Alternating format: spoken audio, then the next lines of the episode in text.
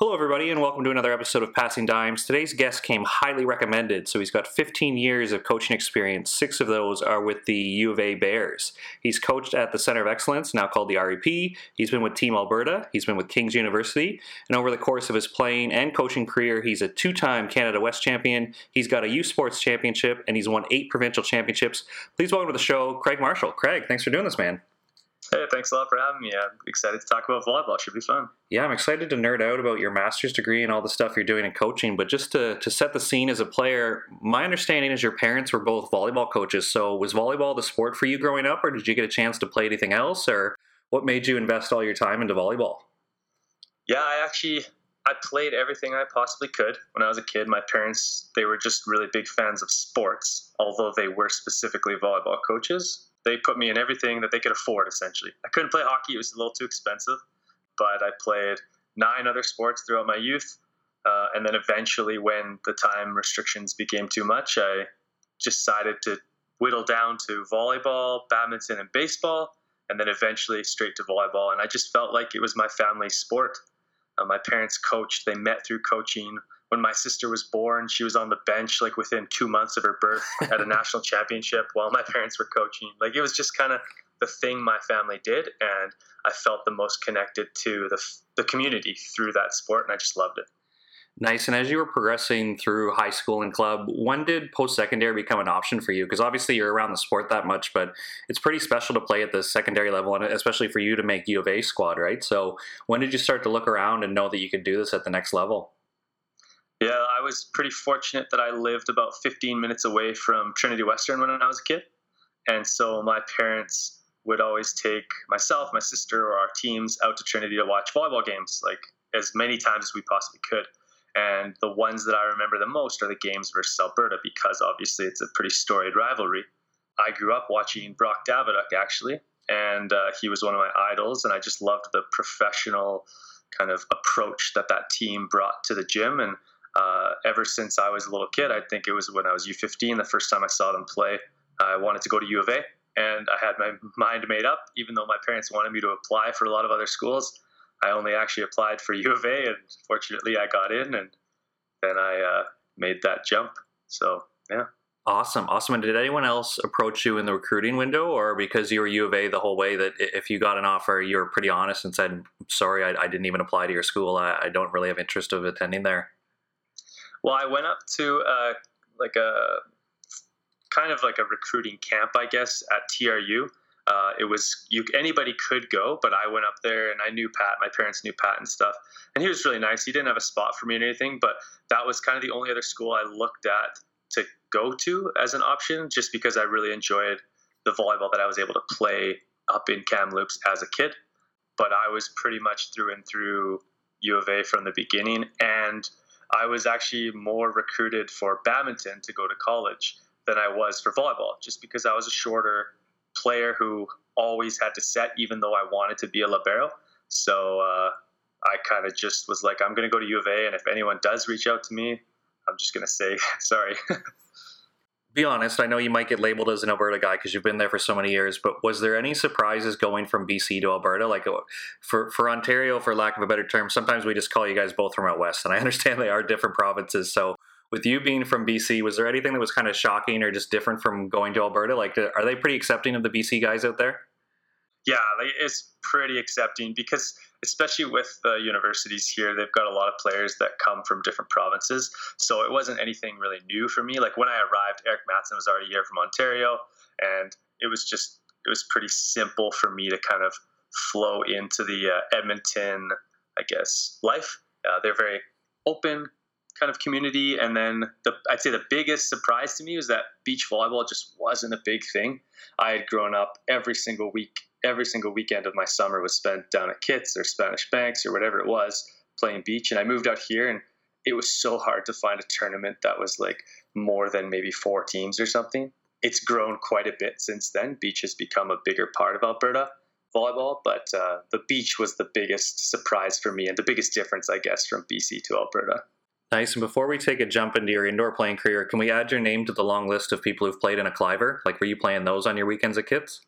No, I was just a little bit young, and then I moved when I was, I guess, old enough, I'd say, to play in those. I've watched a ton of them though, and like lots of my friends have played in all of them. But no, I never actually got to play in one yet. So we'll yes, I like that. future though. Nice, I like that yet at the end. So when you when you get to U of A, obviously it was your goal, and you would watch people like Brock growing up. So was there anything that like confirmed that this was the spot for you? Was there anything that stood out and you're kind of like, oh, this isn't what I expected? Like, what were some of your first impressions of being a Golden Bear? Uh, I'd say I was pretty in in shock or in awe of the whole situation, the the venues, the athletes, obviously the coaching staff with Terry and Doc and Pops, like Brad Poplawski was there at the time, the GMAC coach. Um, it was just it. I felt as if I was on like a professional sports team because of how different it was from just my club settings or my high school settings that I had been in.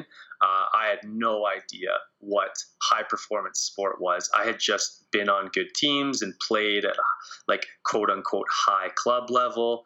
Um, but I didn't really know what it took to be a high level athlete.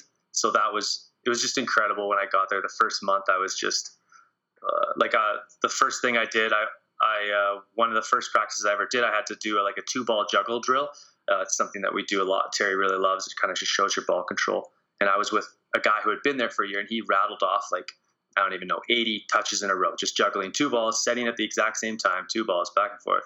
And I go and I get one, and then I and then I try to get it, I get two, and that was kind of a big moment. I was like, holy cow, these guys are just so far above me. I I think I I'm in the right spot to learn as much as I possibly can.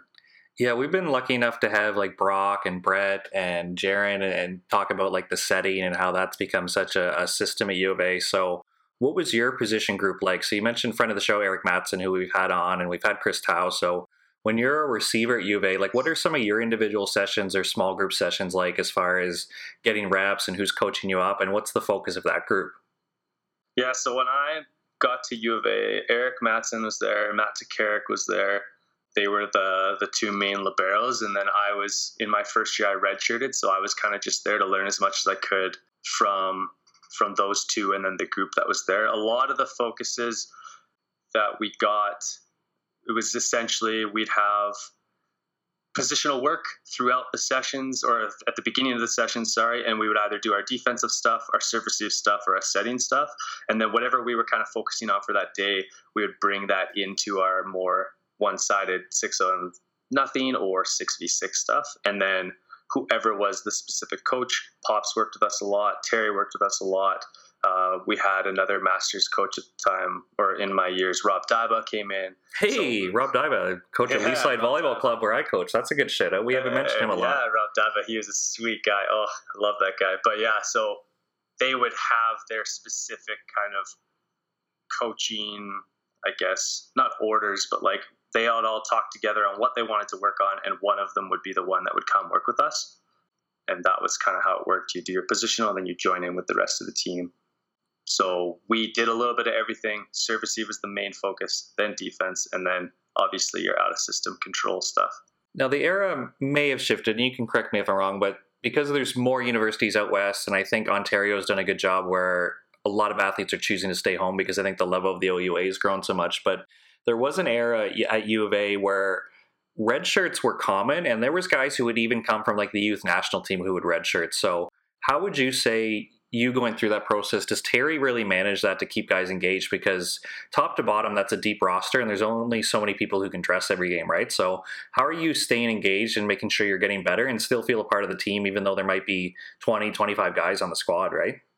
Yeah, I think one of my years we had 24 on our team. For me, it was never really hard to stay engaged because I knew that my end goal was going to be to be a coach. So I everything that was said I could listen and learn from, even if it wasn't specific to my position. Um, so for me, it was maybe a little different than some of the other guys that were there and that were red shirts because it didn't matter who was talking, I was still learning. But yeah, it's definitely tough to manage that many people. Fortunately, because our practices are normally two hours and because of the way that Terry understands how a game is kind of a, like a combination and a connection of all the different skills together. It's not just like do a skill and then think about what you have to do next. It's all connected. A lot of the stuff that we would do in practice would allow for more than six people per court kind of thing. We would be doing multi ball drills. We would have lots of switches, ins and outs. You'd have to understand flow. So it was a lot of um, cognitive challenge as well as physical challenge. So therefore, if we had 24 people in our roster, which we did, for the first hour of practice, those 24 people were getting a lot of reps. It didn't really matter who you were. And then maybe for the last 45 to an hour or so, that's when maybe you're 16 or, or well, I guess 14 to 12 at the time that would actually be on the roster. Those would be the ones that would get the more game like reps. And then the extra 10 people on the roster, they would have multiple courts that we could use with other coaches that were available to get our own kind of positional work if we weren't within the gameplay group, if that makes sense. Yeah, yeah, definitely. Nice. Thank you for sharing that. So, because you were looking at this uh, of the view of your long-term goal of being a coach, I'm wondering before you you entered this academically and you kind of climbed the ladder of certification, was there anything that stood out in your mind that the coaches were doing that really like modeled a certain behavior? Like I, the the guests we've had on from U of A always like talk about how Terry's great with leadership and he's good with leadership groups and he treats it like a skill and and Brock's amazing, like top to bottom. So, was there anything that even before you kind of entered the coaching world full time, you you realized that they do things really, really well that you were going to try to maybe mimic or add to your coaching portfolio down the road? Yeah, I think one of the main things that I really loved about like my favorite coaches was that I never had any doubt of their passion and their intent behind what they were trying to do. They were they were very clear with what they were trying to accomplish and how they were trying to accomplish it. And like one thing with Terry was, uh, it, I've always felt that he's been genuine with me. He's always been an honest, just human being, whether it's talking to me, he's talking to someone else, or he's talking maybe to me about someone else, just talking about how great they are all the time. And I always felt that that was a an incredible quality to have as a coach, especially one that's working with um, young men who are trying to kind of find their way in the world and trying to understand how they sit within all of that uh, or sit within society, I guess. So I really learned a lot from Terry in that regard of being genuine with what you're doing because I feel like that allows your athletes to feel more comfortable and therefore learn more because they're more open to what's being said. So that was kind of one of the bigger things. And then with Brock, he's just, you could see his passion through his hard work. He just, is nonstop doing something. He has something that he wants to improve, something that he wants to help someone with. Um, and it's those two things combined being genuine in what you're doing and working as hard as you can. I've felt that you can't really go wrong with those two things. Now, it's not unusual in sport in general for former players to want to get into coaching, but you made the tough decision to kind of, lack of a better term, retire early to start your coaching career. So, what were some of the conversations that went into that and what helped you land on that decision? Because i believe i think you were two years into your varsity career that you decided to join the coaching staff right? Correct yeah. I think well i know. When i was uh, u16 at the time as the, i coached uh, my grade 8 high school team like in bc high school was 8 to 12 and uh, i fell in love with coaching. I just loved being able to interact with all these other people who are passionate about the same thing Therefore, when I started to get older and I started to be pretty self aware of how good I was as a volleyball player, which in reality I would have just been a backup libero the rest of my career, I knew that coaching is what I wanted to continue to do without having to feel regret of stopping and feel maybe like, oh, what if I had continued to play? I've I don't remember a time where I've really felt that I've missed um, being a player because coaching just brings out so much love for the sport, so much passion for me, and I get to kind of see all these young um, people just enjoying what they're doing, like I did when I was younger too. So it wasn't a really hard decision for me to switch to the coaching staff, although I can see how it can be for certain others who may have had more prolific or promising careers. But for me, I was pretty self aware that I was kind of at the end of my skill capacity when I was in my the end of my second year. Yeah, and help us out with the timeline. Did you join the Golden Bears right away, or is that when you had a chance to work at King's University? Like, where did you start getting your your first coaching opportunities? Was it right at U of A with Terry, or did you have to kind of take a, a lateral move and just coach somewhere else for your first year? Yeah, so in post secondary coaching, it was U of A in my third year. So I went to U of A, redshirted, and then I was in my second year. I was on the roster, but I was like at the bottom of the roster. so in my third year, that was when I made the switch and I did some stats stuff. I did some video work, and then I hit a lot of balls in practice. Uh, but yeah, that was the first one. Did three years in a row, three year three, year four, year five with the Bears, and then I went to Kings uh, as more of like a full time assistant with uh, Phil Dixon, and we had quite a bit of success there. I learned a ton. It was a great group of guys. Phil is an incredible coach too. And then I came back to the Bears when I went back into my master's degree.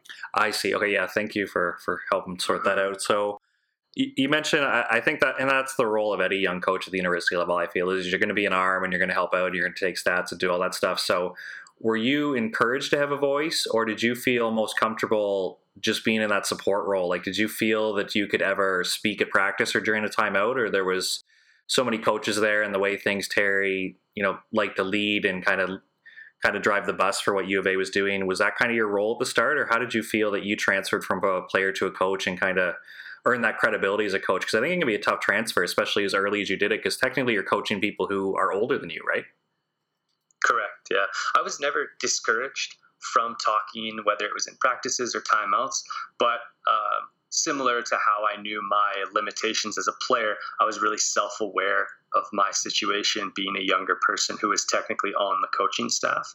So, for the first, especially the first year, I didn't really say much. I was just there to hit balls, to be a friendly face, to hang out at practices and talk with the guys. And if they had anything to get off their chest, then I would kind of be there. And uh, not have not have them kind of worry about anything about me kind of being that young guy like hey you should be doing this and then being like oh that's just so dumb. Why am i listening to this little runt so for me it was pretty i was pretty quiet at least for my first year and then after that i would try and find situations where maybe i could um, parrot what terry or doc or pops had said and just so it wasn't that i was coming up with these great ideas that were game changing, but I was kind of just trying to reiterate what the other coaches had said. And that's kind of how I worked my way into the coaching staff was just trying to understand how it all worked together. Because at that point, I still really didn't understand high performance sport. I didn't know volleyball at that level,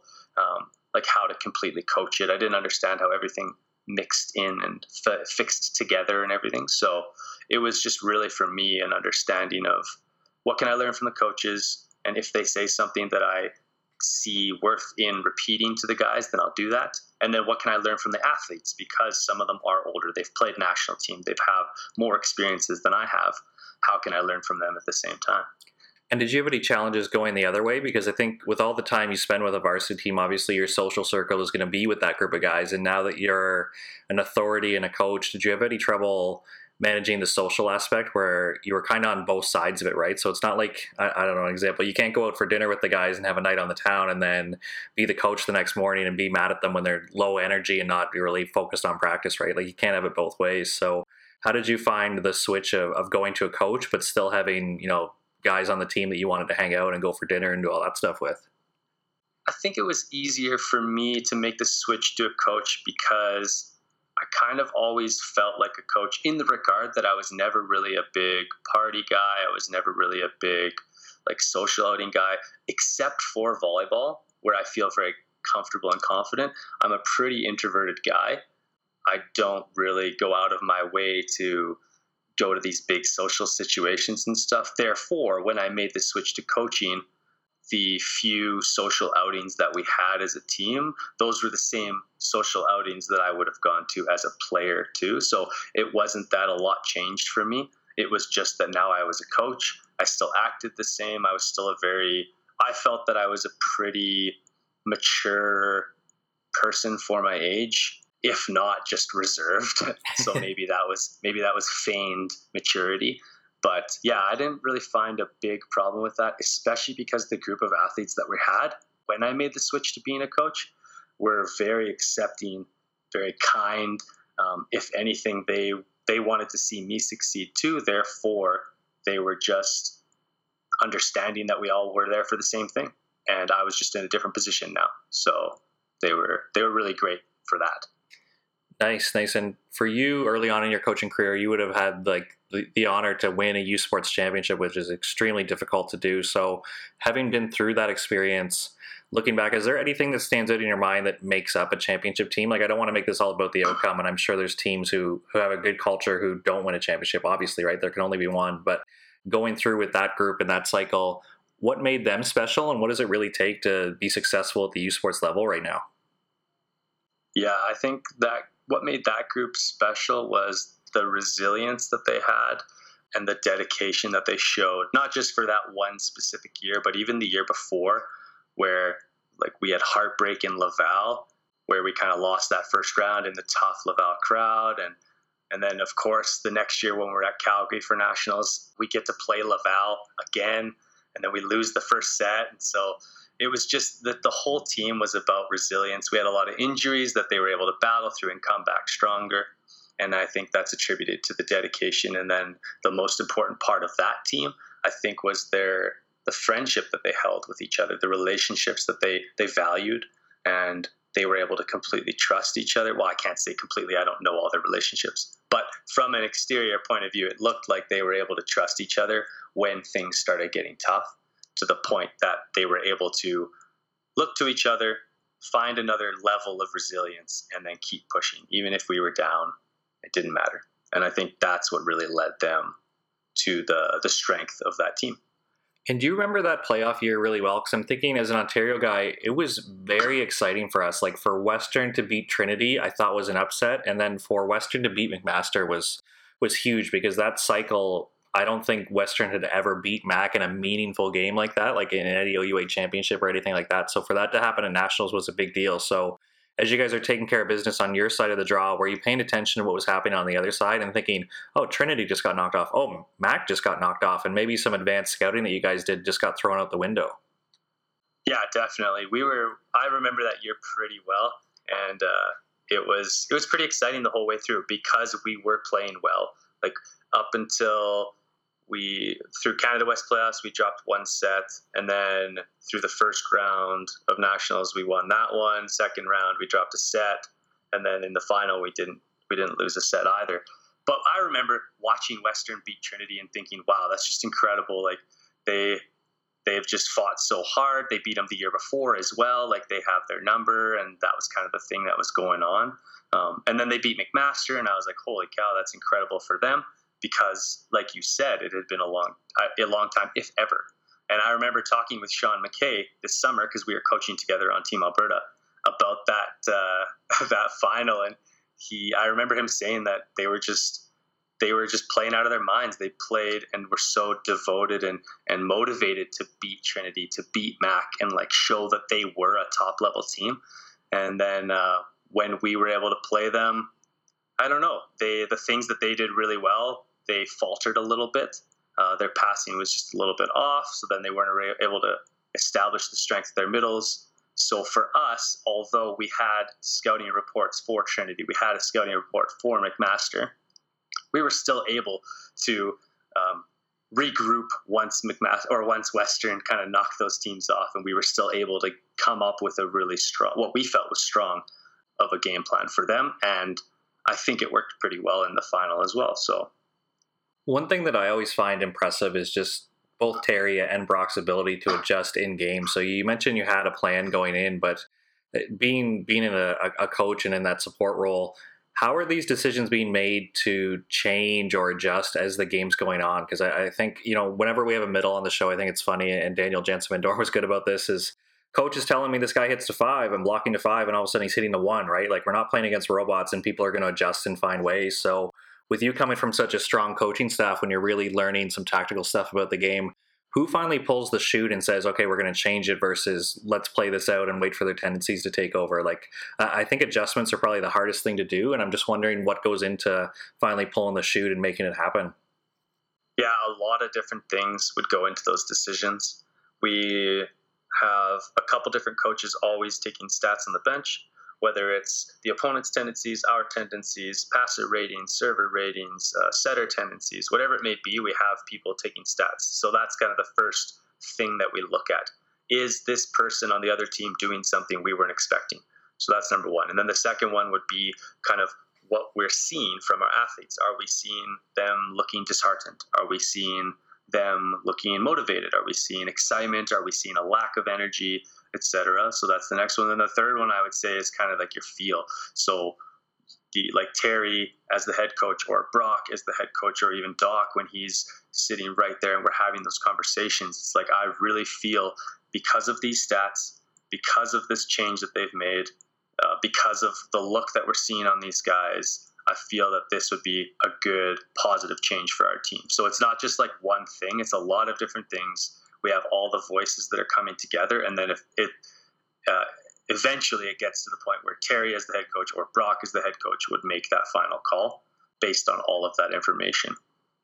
Awesome, awesome. So as you kind of complete your undergrad, when you first attended U of A, were you aware of the Masters of Coaching, or were you also looking at like I think UBC is a great program. Uh, the Canadian Sports Institute has like the advanced coaching diploma. Like when you were looking at pursuing coaching at a higher level, what options did you look at, or were you going to be a U of A guy and that was going to be where you wanted to be and take your master's in coaching there? Yeah, when I originally went to U of A, I entered into arts to be able to do business because you had to do a year of general arts or general sciences to get into business at the U of A. But I really didn't find anything that I thoroughly enjoyed through the classes that were all the pre-businesses like the econs and the calcs and the stats and all that kind of stuff. So that's when i ended up switching into uh, a pe degree. So originally i didn't plan on doing a master's of coaching. Uh, i had just planned to go to u of a learn what i could as a coach and then get a business degree. Um, eventually though when i started struggling in school because my passion for school wasn't as high as my passion for volleyball i switched into pe and then started to look at those other options. So I looked at UBC uh, to try and do a master's of coaching. I looked at the U of A, and then those were the two main ones. I looked at a few others, but the UBC and U of A were the main. Obviously, UBC being closer to my home, and then U of A being where I was with a situation and a context that I really enjoyed. Eventually, I chose U of A because I thought that I kind of had unfinished business with my undergrad. I didn't do as well as I'd liked. I thought that I, I let myself down kind of as a student. I just kind of put it to the side. So when I was fortunate enough to get a second opportunity and I was eventually accepted into the master's program, I just thought it was the perfect opportunity for me to learn with the Bears again because I once again I had taken three years off to go to Kings and coach there, and then also right my wrongs as a student. So this has been yeah, I guess it's been like 15 years in the making, although I didn't always know I was going to do the Masters. Nice. And obviously, you would have been surrounded by people doing the Masters. Like you mentioned, Rob Dyba, who came out of province to take the program. And I'm not sure, but I'm willing to bet that every every few years there's somebody from that program who's part of the varsity team, right? So, did you have a chance to pick some people's brain who had gone through it, or are you just reading the course guide and knowing you wanted to be a coach? That's what made you lock in at U of A was, I think it was more so the people, like you said. Rob Diba, it was incredible. I learned a ton about volleyball, about uh, beach as well, because he's a huge beach coach. And then Brock went through the program, and his the words that he were able to speak about it were very um, helpful in my decision making. And then uh, my current roommate, actually Carolyn O'Dwyer, who coaches with the Pandas team, she also went through the program. And then there was basketball coaches that are my friends that i know who went through the program. So it was essentially just all of these people who i thought were very intelligent kind caring and great coaches that had gone through this program and had good things to say. I thought that that was a very good kind of evaluation of the program itself. Not to mention once i got past that part of like okay all these people say it's great. Why is it great? Then i started to research and the professors they're dedicated, they're passionate, they have incredibly high levels of knowledge. And then the the place itself, that was kind of the third piece that locked it in for me. I already live here. I really enjoy the people that I'm around, the community that I'm around. Therefore, this is the perfect place. But yeah, it started with the people. The people were what made this program what it is. Yeah, and just kind of walk us through the course information because obviously you're going to be in a course with basketball coaches, soccer coaches, coaches from all different sports, right? And it's up to you to make it practical to volleyball. So, what would some course topics be, and then how how are you making it volleyball specific or getting out of it what you need, right? Because obviously you're working with U of A, but when you're developing maybe like a yearly training plan, are you encouraged to work with like a youth team to be a head coach, or being an assistant coach is enough practical experience to get, you know, the value out of the courses you're taking? Yeah, I think that what this one of the largest strengths of the master's program is is though even though I'm in a class with all these different types of coaches from different sports, the assignments, the essays, the projects, whatever they may be, they were put forth in a way that you now had to apply it to your sport. So it was essentially the idea that you have a theory and then you need to try and apply it practically. And I think that was the strength of this program is that not only did I have my practicum placement with the Bears team, so I could try to implement some of the things that I was learning, but then I also had these essays or these paper uh, projects that I then had to research further, not only whether it was, let's say, periodization plans, but I also had to specifically research into how that works within volleyball context. So even though I got to hear all these different ideas from other sports as well, I think the strength of the program was that it forced me to now think about those in within my own context. I can't just take what they do because it doesn't make sense because they have different like seasons, they have different types of athletes, et cetera, et cetera. So I really enjoyed that part of the courses, and I think that that's how I was able to learn quite a bit with those components. Now, one thing that I'm fascinated about with coaching, being involved at my level and being a learning facilitator with the OVA, is just so much of it is based on tradition or how people have been coached. And it's really hard to kind of lack of a better term like educate or shift the thinking. So you going through this course have you been able to discover like any common practices that you've helped maybe change thinking or open a conversation or work with other coaches because I think like I think block training is a perfect example. We were all growing up and we did block training, but now that that's been basically disproven and random practice is better, not everybody's a believer in that, right? So how have you found some stuff or was there anything that kind of sparked your mind where you're kind of like, huh, I've always done it this way, but I can see how this way might be an improvement. So going through the course, was there anything you discovered as like a common practice that you're like, huh, I really want to look into this further and got a lot of interest from it? Yeah, definitely. There's there's so many in volleyball too. So many examples. Like you you could take your basic serve receive practice where you have some people serving at one side, some people passing on the other side. The servers stay for a certain number of serves, and the passers stay for a certain number of passes. Like that that that in itself is something that you could look at and challenge or problematize because essentially the transfer from that blocked type of practice, as you mentioned, is going to be a little bit less than maybe the type of practice you'd get that was more game like. So what I really enjoyed doing was this year for my practicum was looking at serving and how can we kind of adapt our serving practice? How can we make it a little bit more effective in having our, helping our athletes transfer what they learn in practice to what they actually do in a game? So I was able to work with Brock, work with Doc, work with Terry, and then work with my kind of co- academic coach developer, my academic supervisor, Dr. Jim Denison.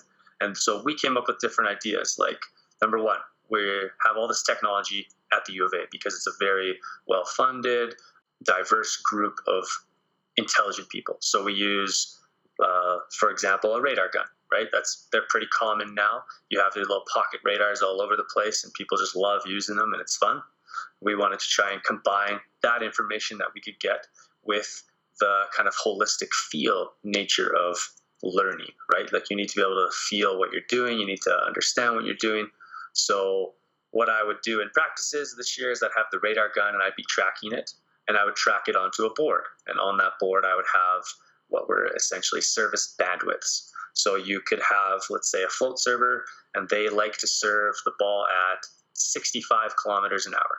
Okay, so maybe that's like their most comfortable place, but we want to try and get them to serve a little bit faster uh, at a little bit more consistent rate. So I'll put up a bandwidth where the bottom of the bandwidth is maybe 65, and then the top of the bandwidth is 70. So now during practice, they can see where all their serves fall within that bandwidth. So if they notice that they're serving consistently at 63, 63, 61, 62, they're going to now be able to look at the board. Oh, that one was slow. Yeah, I did feel slow. And now they can start to connect the more analytical, statistical side of the game with what they're actually feeling when they're in the game. Therefore, when they get to a match, they can start to understand what their different serves are going to give them, whether they're serving it hard and low and it's still going out of bounds, they're going to now understand, okay, I'm maybe a little bit too jacked up right now because for me to hit it that low and have it still go out of bounds, it's got to go pretty fast. So that was kind of my focus this year of trying to adapt just a, a basic serve receive practice. And then on the flip side of that is trying to create a more realistic atmosphere for them to serve in. For us, it could be as simple as just putting one passer on the other side of the net. So they're not just serving into an empty court anymore because they're past the level of acquiring the skill of serving. We want to have them have to think about, okay, now there's someone over there that I'm trying to beat or I'm trying to make struggle.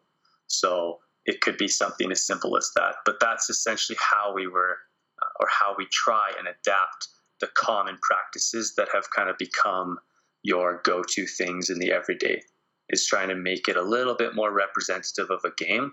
So now they're dealing with the different flows of energy and the different perceptual things that they can see. So then when they get to a game, it's not so different and they're more used to it. All right, you've got me fired up. Let's go for it here. So uh, on the beach, uh, we've discovered with our beach ball, there's about a 5K window we found, and obviously variables about like how high they jump or how far back they are from the baseline. That basically discovered. Well, we didn't discover it. Germany really takes credit, but we've kind of stolen the idea that float isn't an accident. Have you guys mm-hmm. found anything with the indoor ball that there's a window of speed? And I think Kerry McDonald at UBC when they won, he did a great job that like serving was really a weapon for them. So obviously there, there's going to be variables, but is there a, a safe to say a window that if you serve the ball at this speed and it's dead, like it will float and it will move? Like what have you guys found in the study? Because you're sitting on a mountain of data, right? So how have you guys really closed this in, and, and what could you share with us and give to the public in terms of what makes a good float serve right now? Yeah, so there i through my practicum i went through and tried to find as many of those types of studies that i could. So Kerry's was one and then there's another um, javier lopez from um, he would work with the pandas. He's come across uh, to work with the pandas quite a few times. He's done a service study and then there's a couple service studies done by molten themselves on their ball and the Mikasa ball but they were done with uh, machines anyways the the results that were found were different depending on the person that was hitting it or the machine that was hitting it, the environment that the ball was in, the uh, the type of fabric that is on the ball, so whether it's more bumpy or more flat. So what we found was it was more important for us as coaches and for our players to understand how to serve, how the serve connects to the other parts of the game than it was for us to hit a certain number. So although we had bandwidths for athletes to serve, those bandwidths were more based on the contact of their jump float, their ability to hit the float properly, their control over that float, and then how the float would interact with setting up our block because we were a pretty good blocking team. So um, we didn't we chose not to have specific numbers that we were trying to aim for because we had so many different types of jump floaters. Like we have one guy who's six foot eight and contacts the ball much higher than one of our serving subs who I think he's five eleven, right? Uh, if that if that makes sense. Mm-hmm. So uh, with all of the data that was out there, um, we decided that it was more important, and this goes along with uh, the paper by Javier Lopez that a good serving strategy that connects to how you play the game is more important than trying to serve at a specific number, if that makes sense. Yeah, definitely. So what what comes at a premium for you guys? Are you subscribing to the I'll, I'll give them credit gold medal squared philosophy that we're going to serve the ball flat and into space and we want it to float? Are you guys what when you say set up your block, are you trying to get the setter off the net? Are you trying to make them run towards four? Like when you're when you're really looking at linking skills to your defense, what do you mean by that? Is like an overall tactic you want your servers to think about when they're back there? Yeah, so we essentially want them to find the balance between what they feel comfortable serving as their best serve, quote unquote, and um, what fits within our game plan. So we try and find essentially critical factors. So if let's say if we were to serve the pipe threat on the other side short and 100% of the time they don't set it, then we want our athletes to be able to know about that because that's going to help our block quite a bit. We'll only have to worry about three options and maybe a dump if it's a back row C ball or something. But what we're trying to do is essentially make the game simpler for our blockers slow the game down off a touch, and then transition to our offense. So we would have a specific game plan oriented uh, thing to give them. If it was serve the front row left side, make them move into the court, shorten up their approach, force them to go up the line, which limits their angles, then that would be one of those specific things that we would do too. It's not anything groundbreaking. Teams already do this, but we wanted our athletes to find the balance between serving as hard as they could and going for aces, which is a high risk, high reward situation, and then just trying to put it into a specific spot to try and get our block that advantage. Because even if you serve it to the right spot, but the serve's too easy, they're not going to really be taxed or uh, taxed too hard in what they're doing. So we wanted them as intelligent, thinking athletes to be able to have that feel throughout a game. And because you never know, like you might get back at 24, 23 where you're you're behind and your legs are starting to cramp up or something like that. You might feel something in your body as an athlete and your coach is telling you to hit your big spin serve, but you physically don't think you can. As an athlete on our team, you need to be able to make call like it's just not there right now. I need to be able to do something else that still sets our team up to be ahead in the rally, if that makes sense. Yeah, yeah, definitely. And where do you stand in your own philosophy, whether it's at a university level or at a kids level, with on the miss serve? And I find that a funny thing in our sport, where if you you just keep your ears open at a youth club tournament, all the parents know, oh, we're missing too many serves and we're just giving points away. But then you go to the opposite end of the spectrum and listen to somebody like Courtney Thompson talk about like the U.S. women's national team, and they never talked about missed serves. They wanted them to be confident and go for their serve, and, and we were going to be okay if we miss a few, right? So where do you fall on that spectrum that missing serves is okay if we're doing certain things, or it's not okay to miss a serve? Yeah, I think we're more towards the Courtney Thompson side of things, where the only time we really talked about missing serves is to say, like, we want you guys to go after it in this drill. We have to be prepared for misses because we're trying to push the envelope a little bit. So we want you guys to now be aware of that added situation so you can deal with it as an athlete. It's going to slow the game down, and now you have to deal with that. As a server, you're going to get maybe one extra serve. So you can go on the first serve and then you get one bonus serve. Or maybe you need to hit your serve within a certain bandwidth to get that bonus serve. So now we're trying to guide the, I guess, thinking about serves towards something specific rather than just saying a blanket statement like, we can't miss any more serves or this serve has to go in or something. We want them to be able to deal with all of those energy flows because once you get to a game, uh, like a championship game or something that really matters versus a very strong opponent, just putting a serve in is essentially giving them a point, anyways, if they're siding out at a level of one of those top teams. So we don't talk about not missing serves. We do talk about being able to work through missed serves because that's more important to us. Is that you can you can miss 50 serves in a game as long as you make that one at the right time, then I'm pretty sure your team's going to forgive you if it ends up being the proper thing at the right time. Now, having said that, um, we're not getting to the point where we're missing 50 serves in the game. we're not getting. We're not, our athletes understand that that is also a part of the game. You need to understand if you've missed that many serves, maybe something has to change because it's not there today, or because you have some sort of I don't know misconnect between your body and your mind and your process. So uh, it's not about us as coaches telling them when to make, when to miss. It's about us as coaches setting up an environment where they feel that they can now develop their own serving um, mentality within our team philosophy. Yeah.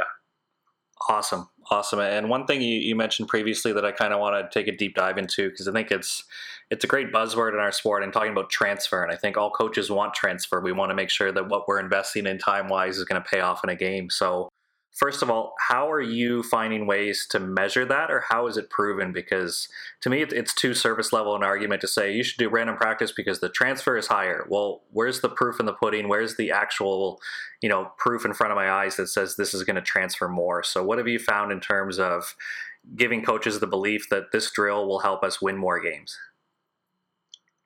Yeah, so I'll use the serving specifically because that's kind of where I focused most of my time this year.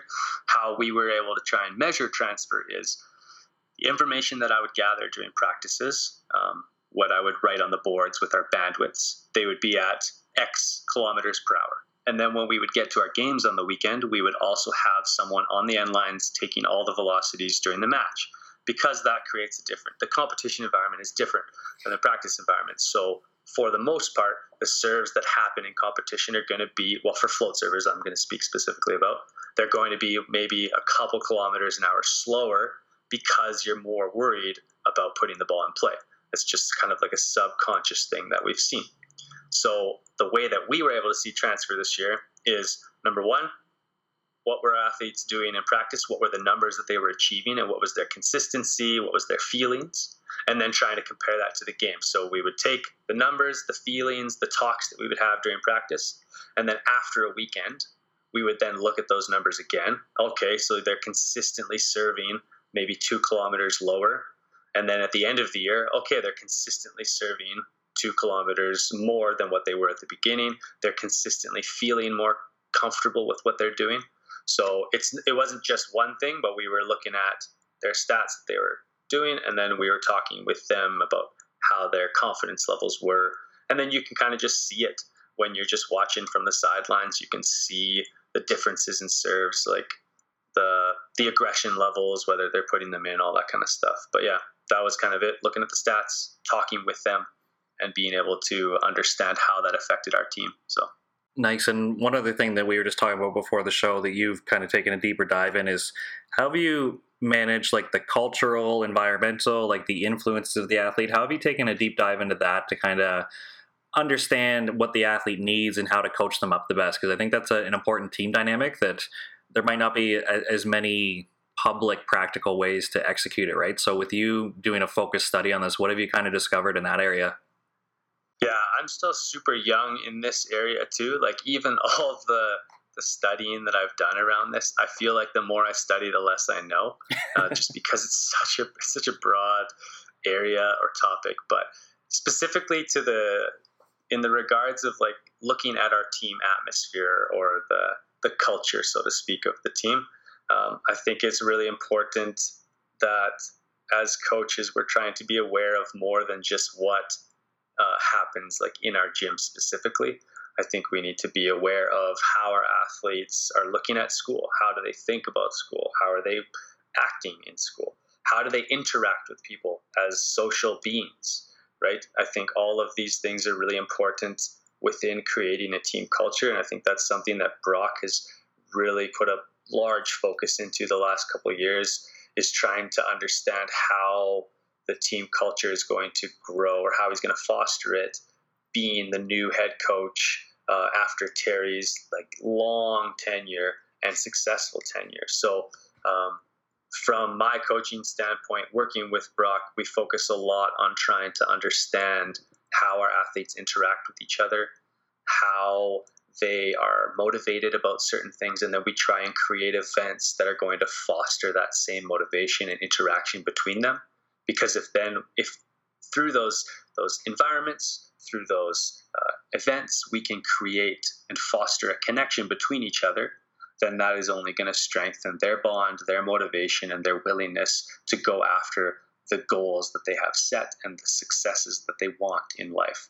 So that's the main focus for us is trying to understand how it all works together Awesome. So, can you give me and the listeners an example? Because I'm not a big fan of trust falls and all the fancy team building stuff. Like, what's some things that you do with your team? Because looking at U of A's roster, it's not unusual for you guys to have an out of province athlete and certainly for having Billy all the way from New Zealand, and then add in the mix that even though they might be from Alberta, you might have some guys who are from a city, you might have guys who are from a farm, right? So you have all these different dynamics coming together to make a team. So how are you guys getting that culture that you talked about? Because I'm sure at U of A it is strong enough that it, there is some tradition there, but year by year, how are you guys building that and paying attention to all the awesome stuff you just listed? I think it's really important, uh, an important aspect of our program uh, that I think it was Jaron who talked about Terry really gives really gave a lot of power to the the leaders of the team to go out and have those social events and make sure that they're trying to engage each other and communicate with each other because that's kind of where you find common ground and you're able to bond. With Brock, it's no different. Brock gives a lot of um, power to the guys on the team to try and come up with events or situations or just team things to do that the guys themselves can bond. Things that we specifically do as coaches uh, is just we had this year we decided to do a preseason retreat, and it was an excellent opportunity for us to get together at a cabin. Um, not only were we able to just hang out and play board games and go swimming and play spike ball, whatever it was, but it also gave us some more structured time where we had an evening where we were able to speak as a team. We were able to to say things that were really true to our hearts, that we felt that we really wanted to be a part of the program. Um, and it wasn't about Brock saying this is what needs to be done, this is what needs to be done. It was about Brock understanding what the guys wanted to have done and what the guys wanted to have as a part of the culture. Brock has an idea, Doc has an idea, I have an idea, Terry, same thing. But it's about understanding how all of those guys' ideas fit with all of our ideas because essentially that's how we're going to create our culture is when everyone understands that they're a part of it and that they have a say in it and that they feel that they're heard. So for us, communication's big and we foster the communication through things like that retreat or uh, post practice meetings or monthly meetings with coaches, monthly meetings with mentors. Those are all different things that we do to try and foster that.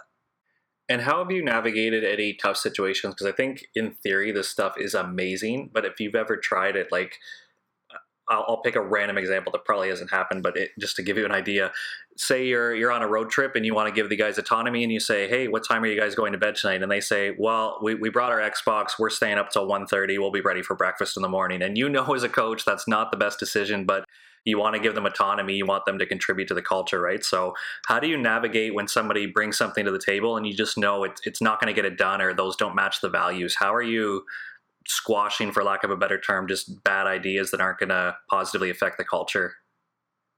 Yeah, so I'd say there's kind of different tiers to that. So like the ideas that are completely against team rules or against like code of conducts or whatever, which I don't I don't really remember any that we've had since I've been around. But if those ones arise, they're squashed very hard. Like, no, you cannot do that. It's not allowed. That's essentially it, right? It's like it's as simple as like breaking a law. You can't do that. No, no, no.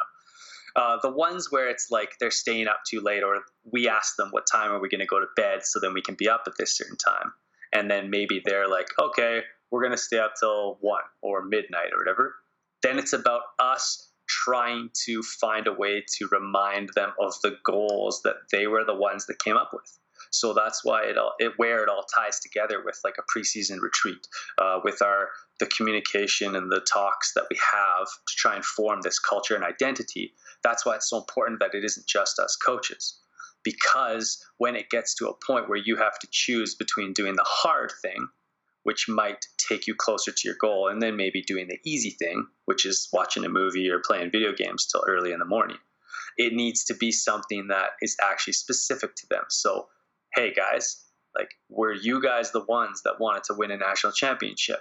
Yes, we, we still do. Okay, so do you think it's good if we're staying up till 2 in the morning before an 8 a.m. practice on the road and eating McDonald's before you go to bed or something like that, right? So it's just a matter of us understanding each other and finding that that link back to what we both or what we all are trying to strive for. And yes, we're human. We can't do it all the time. We're not perfect all the time, and we understand that as coaches. And I think that's the other thing is sometimes there's just certain little, I guess, leeways that you have to afford, certain extra little time to themselves or I don't know, little desserts that they can have on the road, things like that, because we have to look at each other as humans. We aren't just machines that we can say, all right, it's time to win a national championship. Let's go hit the button and do it. So I think that's really important. And how have you found in your own experience navigating those those goal setting sessions? Because I think it is it is important to set goals, and there is one school of thought that says you need to set your goals as high as possible because if you don't, it means you don't believe in yourself. So that means every year we're going to try to win a national championship. But for you, a guy who's coached the club and the youth level, you understand that sometimes the it's just not there. You just don't have the horses, and it's going to be really challenging, right? And and to bring up that Western team we talked about before, Garrett mentioned to me on his episode that th- there was guys on that team who had, they didn't really focus on volleyball. Like it wasn't their main thing. They weren't going to live and die on the identity of being a national champion. And and that played off in their warm up where there was guys who were just dancing to the music and having fun, but they were great team guys, right? So when you say you want to win a national championship, how do you measure that everybody's bought in? And I, I, guess that comes down to the actions, but how do you make sure you're staying connected to those goals? Because I, I think it's easy to say in September we want to win a national championship, but all the things you just listed, right? Like, are we going to be focused that Tuesday practice in January? Are we going to show up on time and be ready for serve and pass in February? Like, all the little things that come together to being a national champion, right? So, how are you managing that? Yes, this is something they actually want to work for, and they understand like the cost of that goal. Yeah, that's a really good question. I think that's something that I would ask myself every day too. I think that's probably something that Brock goes over every day. For my experiences as a head coach with like my youth teams and the provincial teams and stuff, I think it's important that you aren't just setting everything into one goal. You need to have different aspects of the sport itself that are being addressed. So you have maybe let's finish top three or let's win a national championship, whatever it may be. But you also have to have other things that are important to the goal setting process. So uh, uh, let's let's improve our blocking ability by the end of the tournament. Let's try and increase the amount of blocks that we're getting by X. Uh, let's see if we can make every single team meeting on time. Like just little things like that that are happening. I think that you have to have that understanding that we as humans are changing, especially throughout an eight month or nine month university season, whatever, however long it may be. I think we also need to understand that our goals may need to be able to shift with those changing things as well, right? So if you have a devastating injury to a couple or one of your top players or something, maybe you need to be able to shift what you're thinking about and how you're approaching those situations because the devastation of losing something, someone that integral to what you're trying to do, can affect how you approach your everyday life. So as coaches, that's what we try and do is we have our set goals, the athletes have their the goals that they've come up with within our team, and then we're trying to now navigate those situations as the year develops and as we as humans grow and learn and change themselves because it isn't just a, a stagnant state. It isn't just a one thing. We're going to win a national championship. Done. It's all about that adaptation. Awesome. Awesome. This is really good stuff. So, I'm just curious with you going through your master's and your own practical coaching experience, is there anything you look back on and be like, man, I, I really, not regret, but I really shouldn't have done that, or that drill I used to really like, it just doesn't get it done here? Because I think it's it's important for coaches to try things and be willing to make mistakes. I'm just wondering if you could show me and the listeners an example where you you were like us and you made a mistake and you're kind of like oh i really learned from that but uh, i'll never do that version of the butterfly drill again or little things like that yeah definitely like there's there's so many drills or games or whatever that i used to do that i'm glad i used to do because i was able to kind of learn from them. If i never did them then i never would have learned why they don't really work uh, in the context that i'm in now. So for example uh, one of the best things ever is just if you have a couple of courts and you have maybe 12 people on a team, I loved with my clubs just serve. To an open court, chase the ball, go to the next court, or go back to the same court. You just toss them a ball, serve it.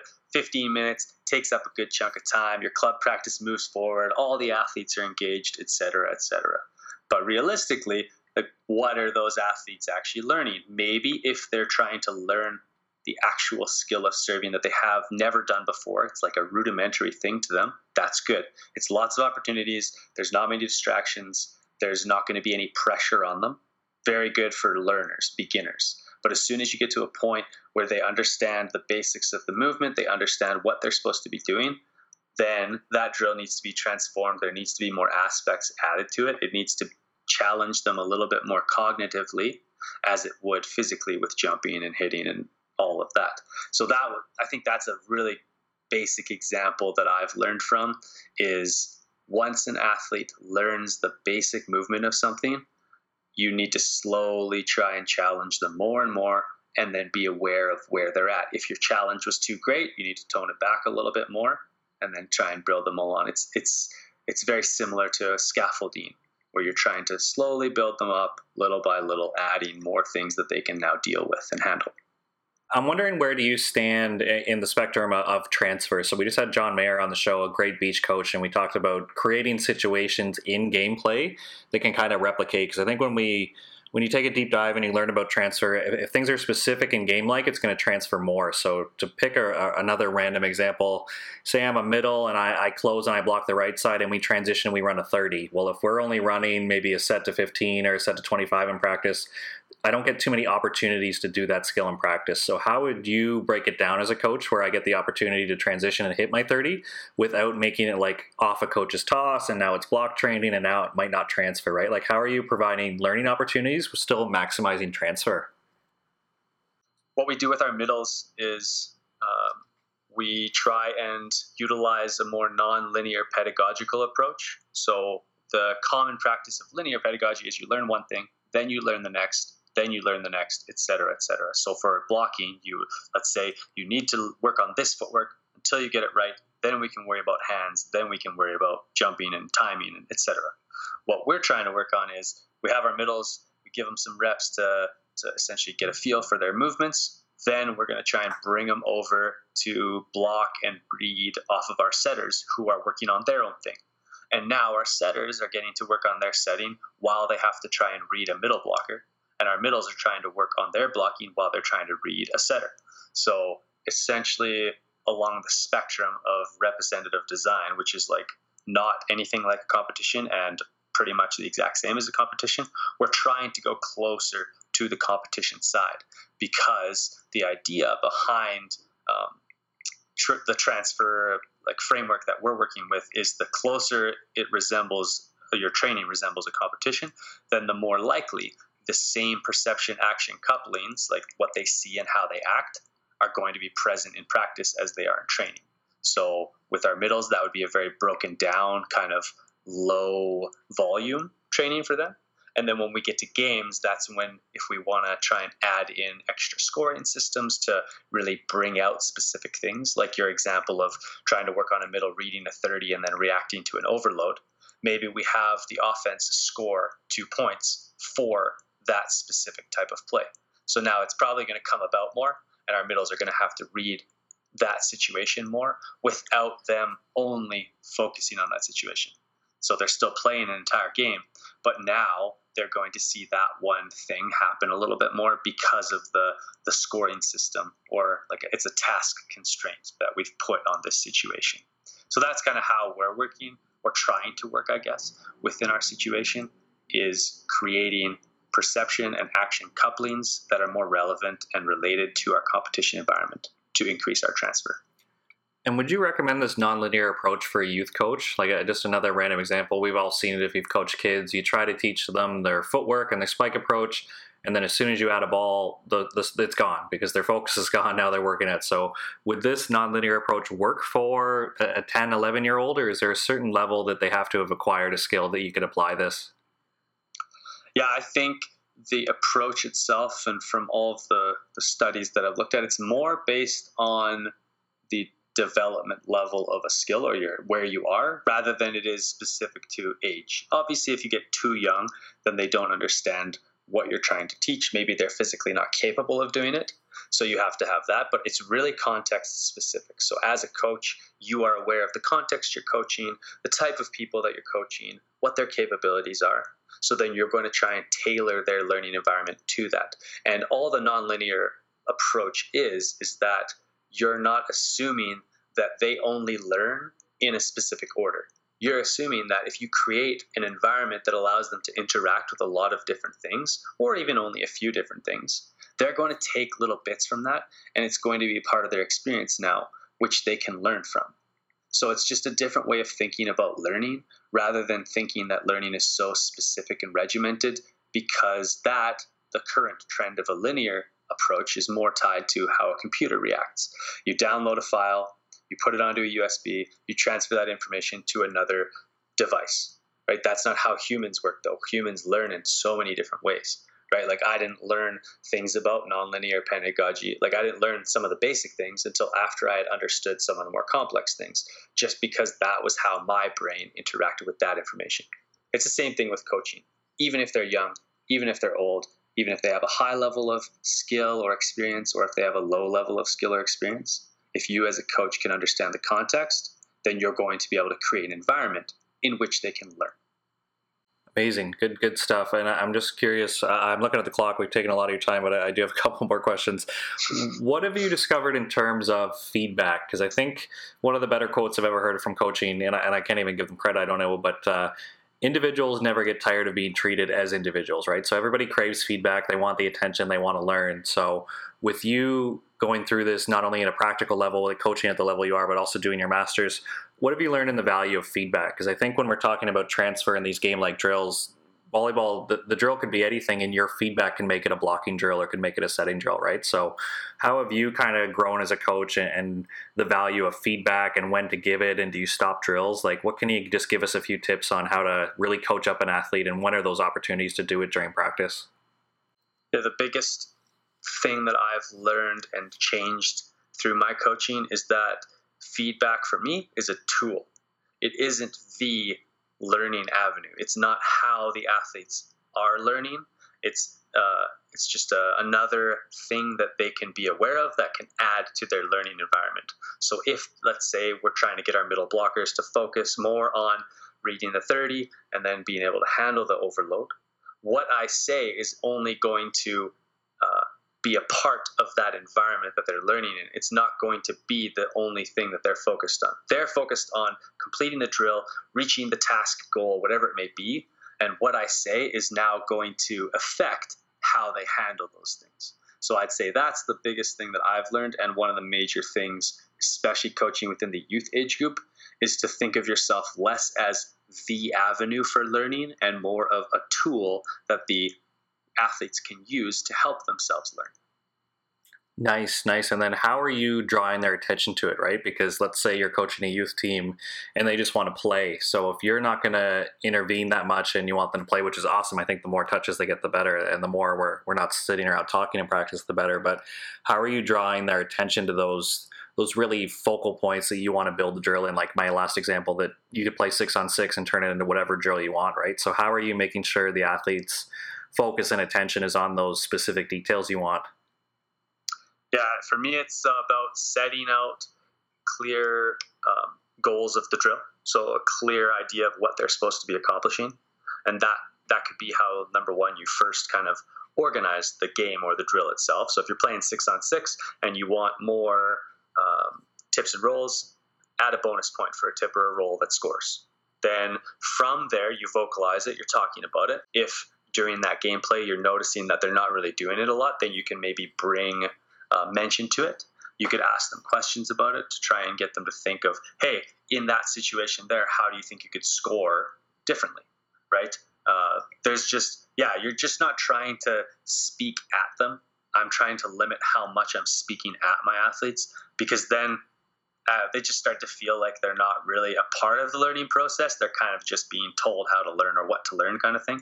And I think that's a big thing is if they feel like they're a part of their own learning, then they're going to start to take more uh, more onus on being active in that process, and they're going to learn more themselves. So yeah, it's less about me telling and more about the questioning aspect that combines with the makeup of the drills and games.